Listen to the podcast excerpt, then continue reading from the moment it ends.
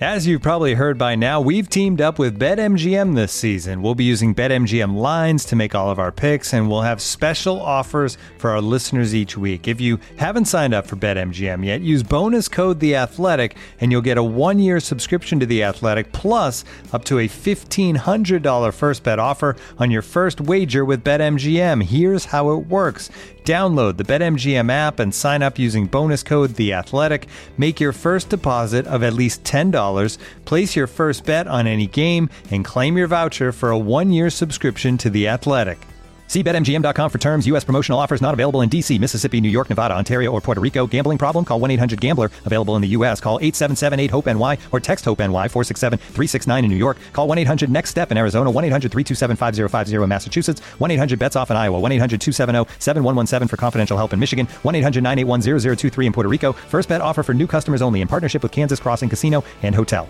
Don't forget, if you haven't signed up for BetMGM yet, use bonus code The Athletic, and you'll get a one-year subscription to The Athletic, plus up to a fifteen hundred dollar first bet offer on your first wager.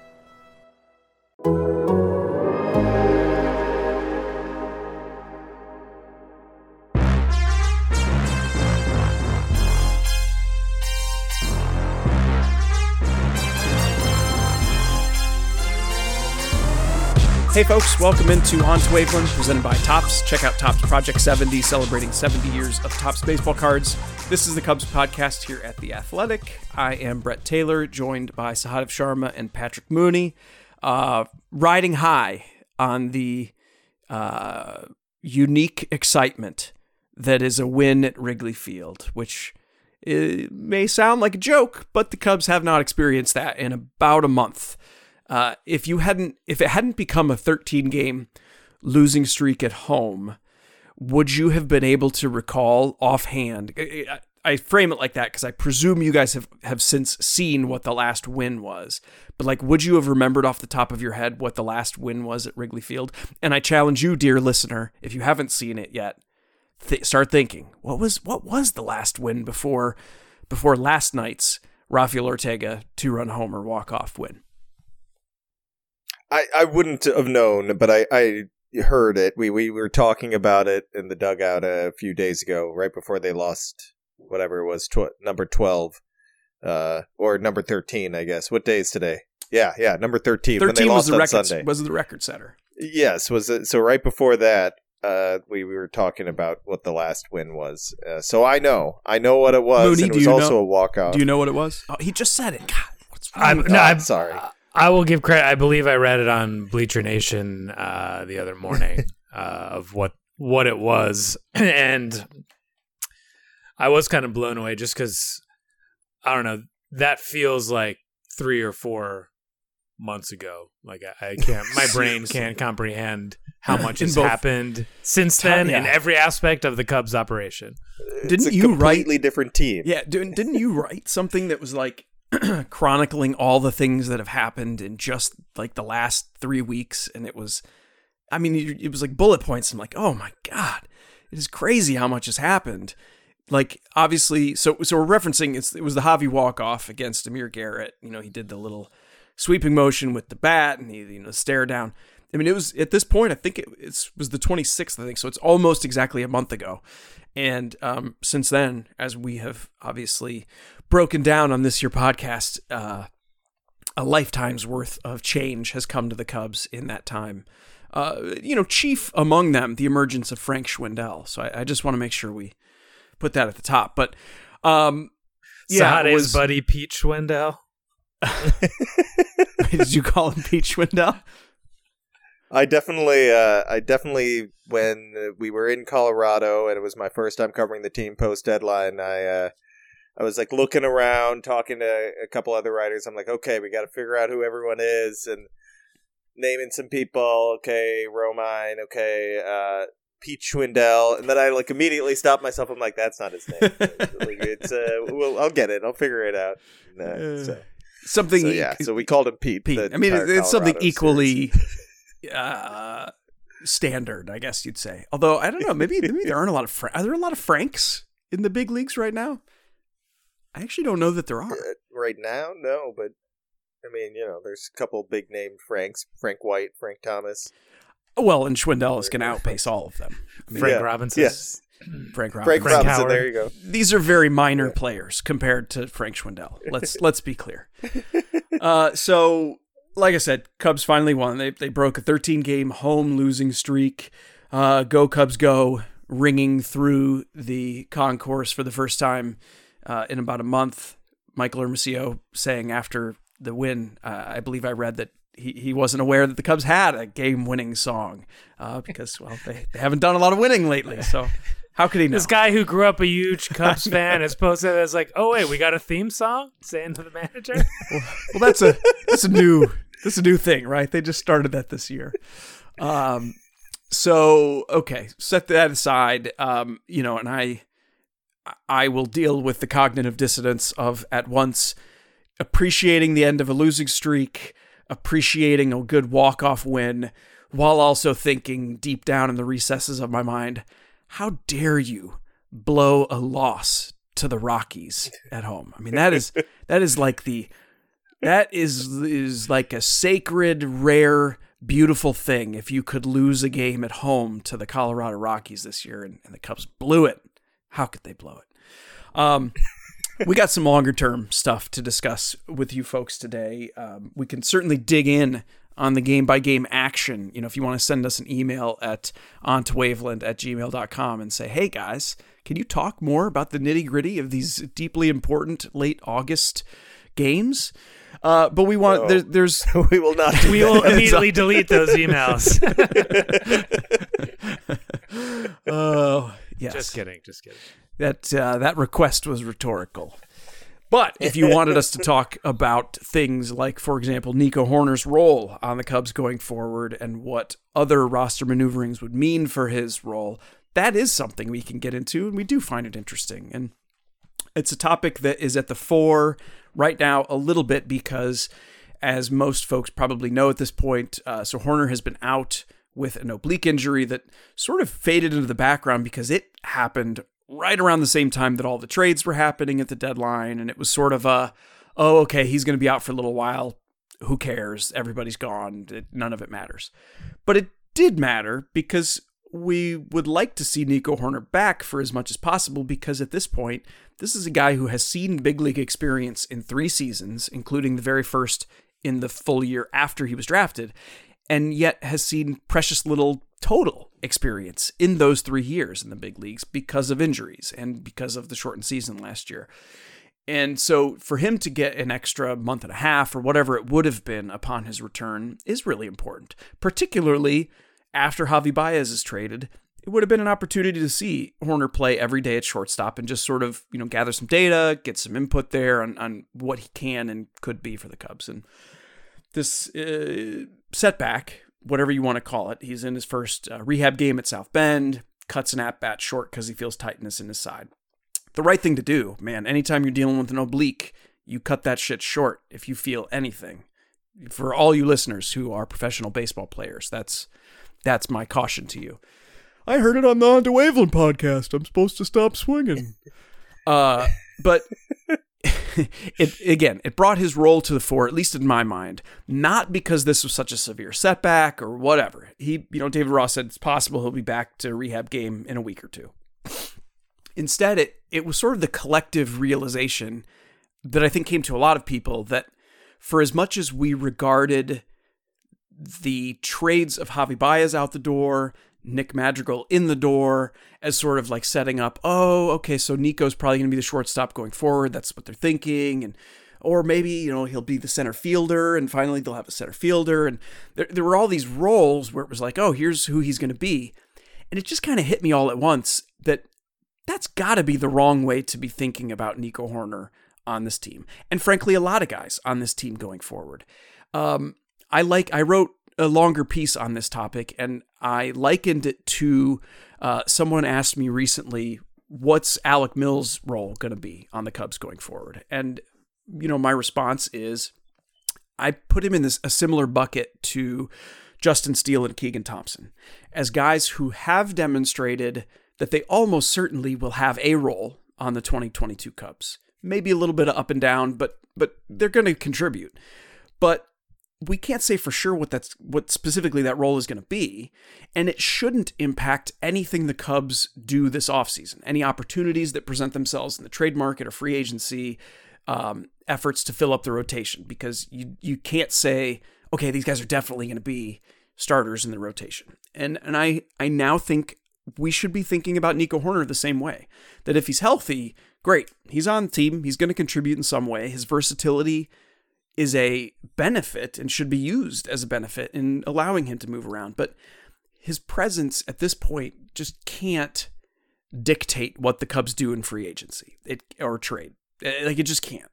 And that isn't a knock on Nico Hoerner, whose upside I think is still significant enough to be an everyday regular in the big leagues. But given how little experience we have from him, given how little time he's had to show that his particular skill set will play over 162 games, much less a chance to show he can start defensively at shortstop in the big leagues. I, I think you have to regard him as, yeah, he's a guy who'll be on the team, but we're going to see what else we might do, and we'll coordinate him after that. And um, that's something I hadn't been thinking, but I think I'm there now. And I'm curious your guys' thoughts on that topic as it relates to Hoerner specifically, or as it relates to a lot of guys right now that you might say, yeah, I think he's a guy to be on the team, but like it just shouldn't close any doors for what they plan to do otherwise. Oh, yeah. I mean, uh, specifically with Hoerner, uh, just look at, I believe he was drafted. And then maybe two or three weeks afterwards, he was his season ended because uh, was it a broken wrist, something with the hand or the wrist or the hand arm? or elbow, something like that. Yeah, uh, yeah. and then uh, something similar happened in 19. I don't remember the exact injury, but he missed part of 19 before be like coming up uh, towards the end of the season, and then being called up off the couch uh, to play in the majors in September uh, because all their shortstops were hurt. And now this season we've gotten two muscle injuries, right? Uh, I don't know if there was anything in 2020. He's but had he's had three this year. Is it three? Yeah, he had the hamstring, obviously pretty good hamstring strain. He's had the oblique, and he also had the wrist injury from the collision with Ian Happ in Cincinnati. Right. Okay. Okay. So, I mean, that's just a lot. And uh, in, early on in a career, uh, some of them you can say that's randomness. Uh, the muscle injuries are concerning. Uh, muscle injuries always concern me. Multiple muscle injuries. A guy that uh, put on uh, a lot of good weight, trying to learn best how to carry that weight and, and work out. And, you know, he has experts around him helping him with that. And, and I'm sure they're going about it the right way. But it, it's it has to be a concern. It has to be something you look at. It's not something you say like this guy can't be a part of the team. It's just like it's it's another uh, piece of information that you have to consider when when weighing different parts of the future. I, I, think this you have to say the same. I don't know Madrigal's history as well, but I believe there are multiple other injuries other than just the uh, the what is this a like a thigh fle- hip flexor what whatever the exact uh, torn hamstring injury torn was hamstring with, tendon. Is it a torn hamstring? Uh, so and also another guy who put on uh, good weight so to say and and maybe that body can't handle that type of weight uh, you know playing the way these guys play. I don't know. Like I'm that's uh, that may be unfair speculation on my part but it's with both of them, you have to consider that it has to be stuff you weigh going forward, and you can't say, "Oh no, we can't go after Carlos Correa or we can't bring back Javi Baez because we have Nick Madrigal and and Nico Hoerner." Give me a break. If I'm, I'm not saying they will go after those guys, they're going to be uh, targeted and coordinated with their with their free agent moves and and try and get uh, under market deals. They're not going to be outbidding the rest of the league on on you know five, six, seven year deals. That's not happening this winter. Uh, but they they will be spending money, and and any if if the right shortstop is available for what they believe is uh, is a deal, they they're going to sign that person and not say, well, Nico Hoerner's here, the guy that's played, you know, that that misses games every month and and can't stay on the field as our shortstop of the future.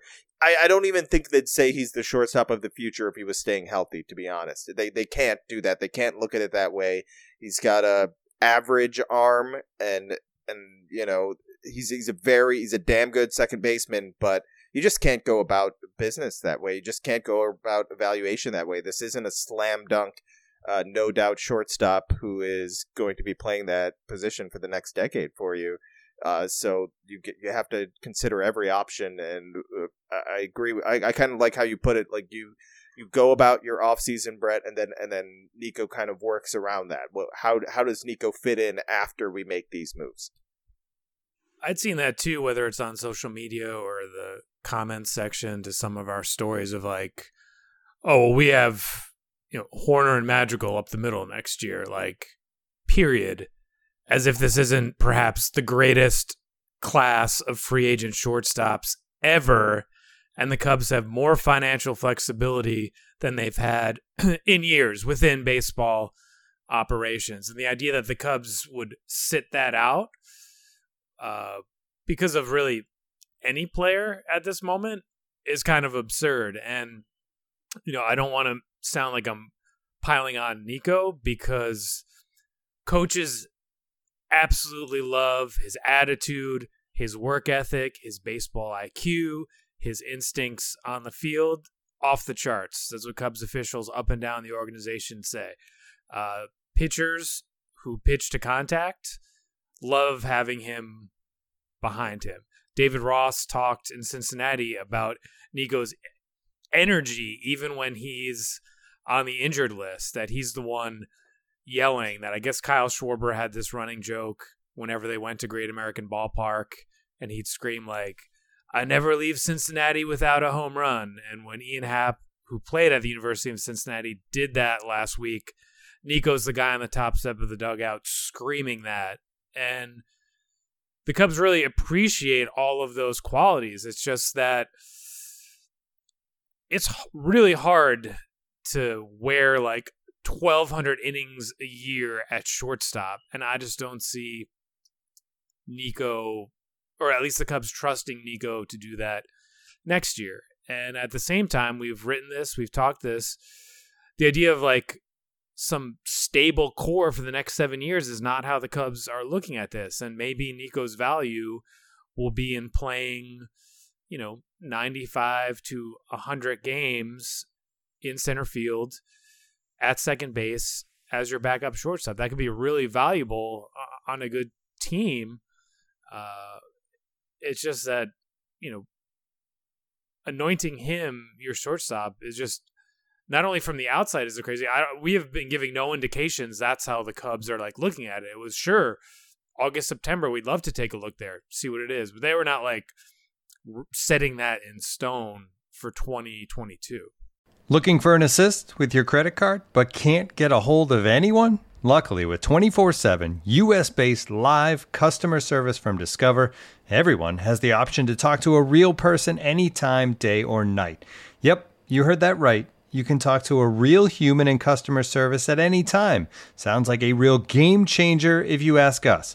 Make the right call and get the service you deserve with Discover. Limitations apply. See terms at discover.com/slash credit card.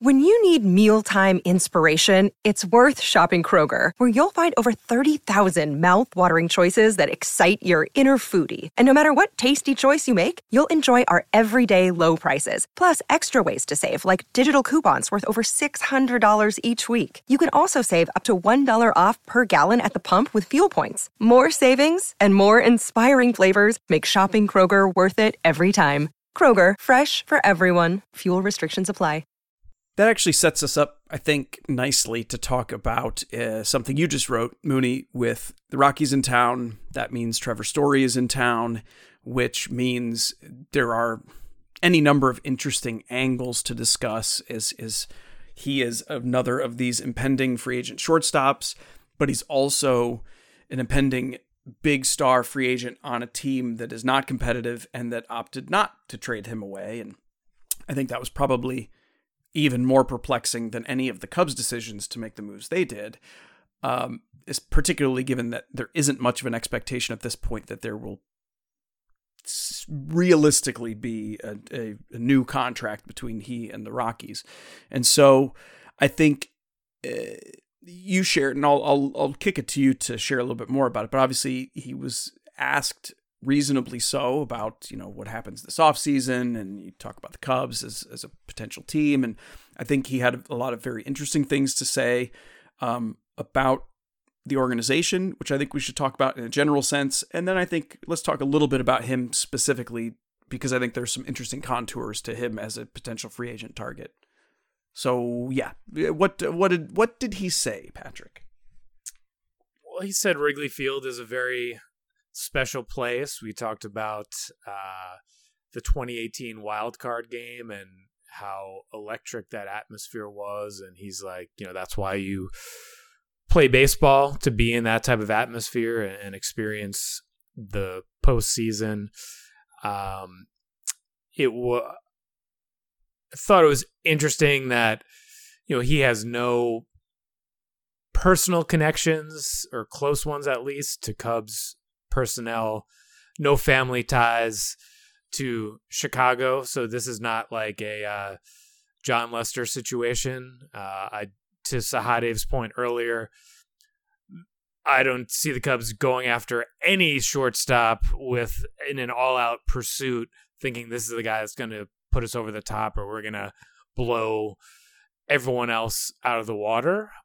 But Trevor Story is definitely willing to listen if the Cubs are going to be serious about this. And I, and I think he acknowledged it's always, you know, weird when you're in a, in a bargaining year and there's a lot of uncertainty about the next Labor Day deal. That's just a variable both sides are going to have to deal with. But, you know, I don't know if there's really a slam dunk scenario for like any of these shortstops. I mean, there's going to be a lot of moving pieces here. You know, some of this is maybe overthinking it, but there are elements of each player that might make you hesitate. And so, no, they're not going to give him a 10 year deal or a $300 million deal, but I think there's a, a, reasonable case to be made that the Cubs have to be engaged on every single one of these shortstops and see where it goes and be in position to pounce because there's no one on the major league roster that you can reasonably expect to handle the bulk uh, of the work at shortstop next year. And there's no shortstop prospects that are banging on the door, forcing the issue either. So um, you have a group of really accomplished all star shortstops who are under the age of 30. So they, you're checking a lot of boxes here at a time when you have a lot of flexibility and just huge openings on the roster. And so uh, Trevor Story will definitely pick up the phone if Jed call or David Ross call this winter. I, uh, there's this uh, just like the we have Nick Madrigal and Nico Hoerner. We don't need any up the middle uh, infielders uh, fan base uh, section of the fan base. There's the nobody, no good free agents going to come to the Cubs. Why would they do that? The Cubs are terrible. The uh, uh, ownership hasn't shown a commitment to spending. You know, yes, they haven't spent aggressively the past few off seasons.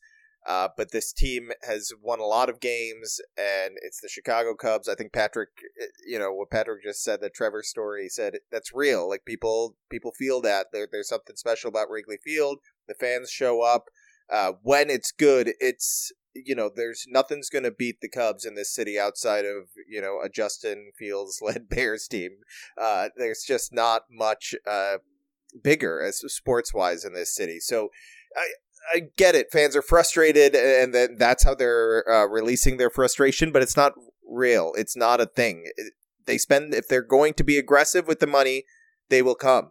There very rarely do you hear about. Uh, I had three offers better than that, but those teams don't win. Uh, players go where the most money is. Okay, so if the Cubs are willing to spend it, they will come. Uh, but the reality is there i mean patrick touched on it i touched on it before i think they're going to be they, they need to keep uh, tabs on everything that's going on because what if the market doesn't build like the market's going to be there for Correa, right? There's no doubt. He's having a monster season if I'm remembering correctly. He's 26. Uh, he has I mean he just has a lot of skills that are very attractive for any any team that's looking for a shortstop. Uh, but others, I mean, Trevor Story having some throwing issues. The numbers aren't great on the road. Teams may have those concerns. Can he stay at shortstop? Blah blah blah. Javi Baez is starting to the injuries are racking up. You know, not having a great offensive season. Corey Seager injuries racking up. Uh, so so they have to monitor that. Is that going to be a one year deal for one of those guys? A two year deal for one of those guys that's looking to rebuild value? Yeah, then you pounce. Like Patrick said, you need to be paying attention and on top of everything. I I'm sure Jed has told his pro scouting staff, be prepared for I need to know about every single guy on the market because we need to monitor every situation because the Cubs aren't going to go, I, and I, I just don't think they want to do this going forward. Really, I, you know, uh, the targeted Mookie Betts type of move, maybe sometime down the road at the right time, but they are not. Eh, the way free agency works is who who gives me the best offer. So in the the, the reality is you're overpaying, right? Because you're paying the most. So you're, you're you're always going to be overpaying in free agency. That's just how it works. I don't think the Cubs are going to be super aggressive on on certain types, but the guys that fall through the cracks, the guys that uh, maybe don't have the market that they expected, they will be ready to go and, and, say, "Hey, here you have playing time here, and you have a great opportunity to." People are still going to be watching us. People are still going to be paying attention to the Cubs. They may say like the Cubs aren't a World Series contender this year, but you, you're going to have an opportunity to play, and people will be paying attention. I know we're not paying attention as much attention right now, and it's hard, but uh, it's different if it's Corey Seager at short than Andrew Romine. No offense to Andrew Romine, but it's just it's just how it is, right? Uh, can Corey So, Seager yeah. pitch? I don't think so. so so yeah there's a it's it's going to be an interesting offseason and shortstop has to be a focus uh I don't know if they come away with one of those big names, but I, I agree with Patrick. You can't go into this season saying Nico Hoerner's your everyday shortstop. I, I don't know how you do that and, and say we're, we've improved our team. Uh, uh, there, there better have been a lot of other moves, I guess, if they'd go into next season saying that. And I expect, and again, I do expect them to make moves. I just don't see the five year deal or whatever. Uh, a lot of a lot of smart moves or targeted deals are going to happen this winter, and and fans may not be, you know, saying they won the off season, but they'll they're. I think the best case scenario is, hey, here's some short term deals, and guys surprise, and if they don't surprise, reload at the trade deadline and, and hope for 2023 because I, I just don't you know i think that we, we can dive into that more in the coming weeks but that's just the reality they face Yeah, I, I won't go too far on that point, but I do think it's important that you noted it in any of these conversations that while it is the Cubs' stated intention to compete in 2022, it isn't the conscious objective to stink in 2022. I think the nature of the roster and where the talent core is in the farm system, and I include not just when guys can contribute at the big league level, but when they can emerge as impact prospects for trades. I think that's going to take a little bit of time. I think the talent is there. I just think it's going to take a little bit of time.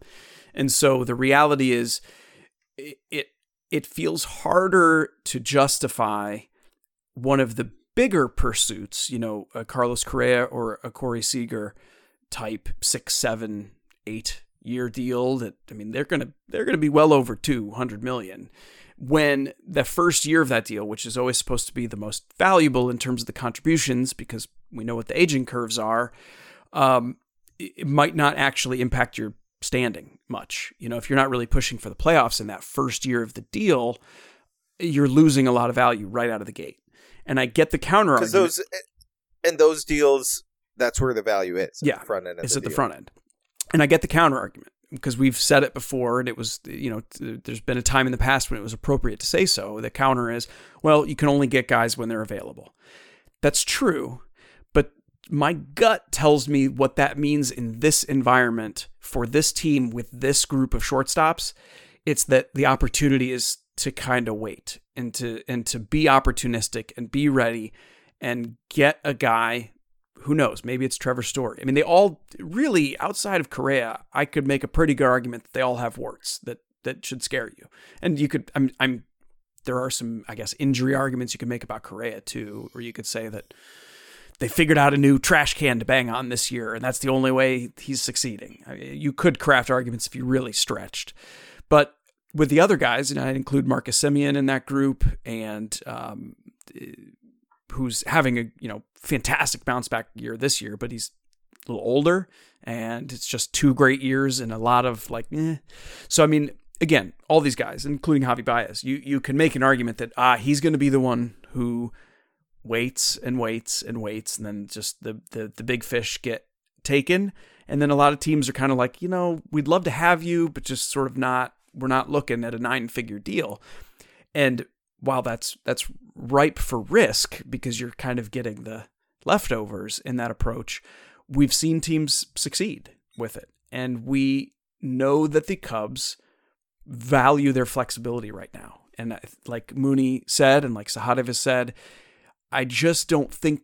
I think it it strikes me as correct that the Cubs aren't looking to like build this one core anymore.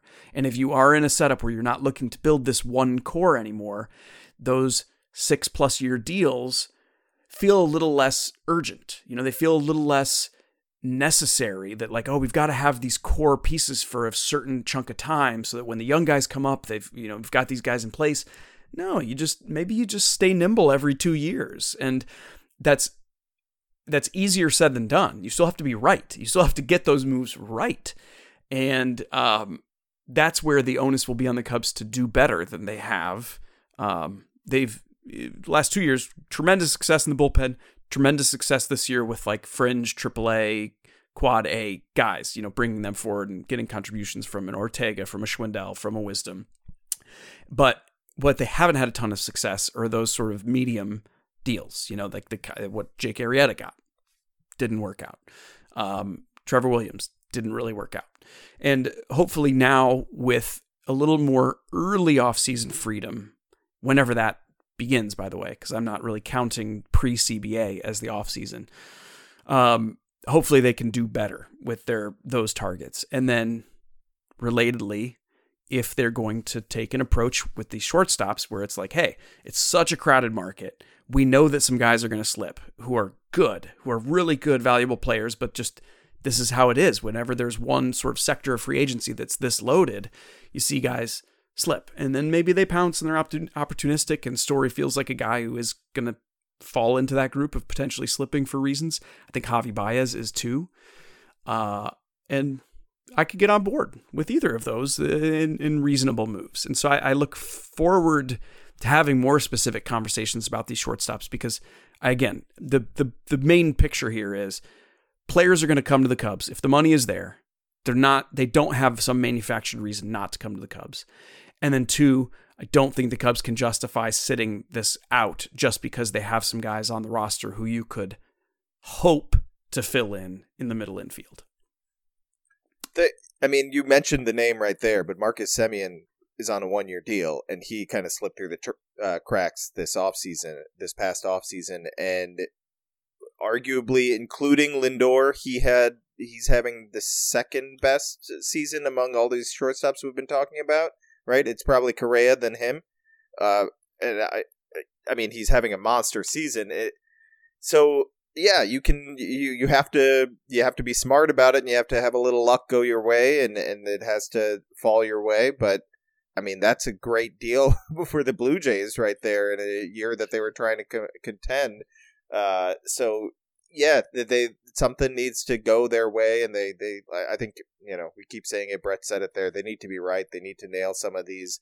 Uh, eh, you know, you talk about like Schwindel and and them getting like Ortega. It's like those would have been the perfect guys to like fill in for injuries if you're banged up and competing. Like a month of Ortega performing like that is exactly what you want in a winning season. And it, it kind of it's too bad that they you know you need these fill-in types that that help you for two weeks not for six months right uh, so it's too bad that they're getting these types of performances in a lost year i'm glad these guys are getting opportunities and showing what they can do but it's also like who knows when they'll be able to perform like this again uh, and and you would much rather they be fill-ins on a winning team than you know playing out the stretch for a team that's that's fighting for a top 10 draft pick I think essentially all the shortstops we're talking about are under the age of 30, former first round picks with like top prospect, all star pedigrees. And even Javy is having a down season.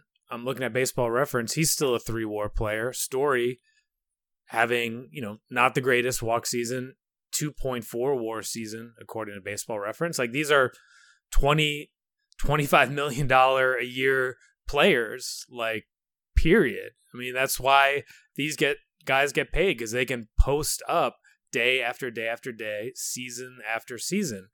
And pretty much everyone we're talking about in the Cubs organization right now has not come close to proving that ever outside of Kyle Hendricks and Willson Contreras and Jason Heyward. And at, to Sahadev's point, the Jason Heyward contract for guys who aren't offensive superstars, that's done with.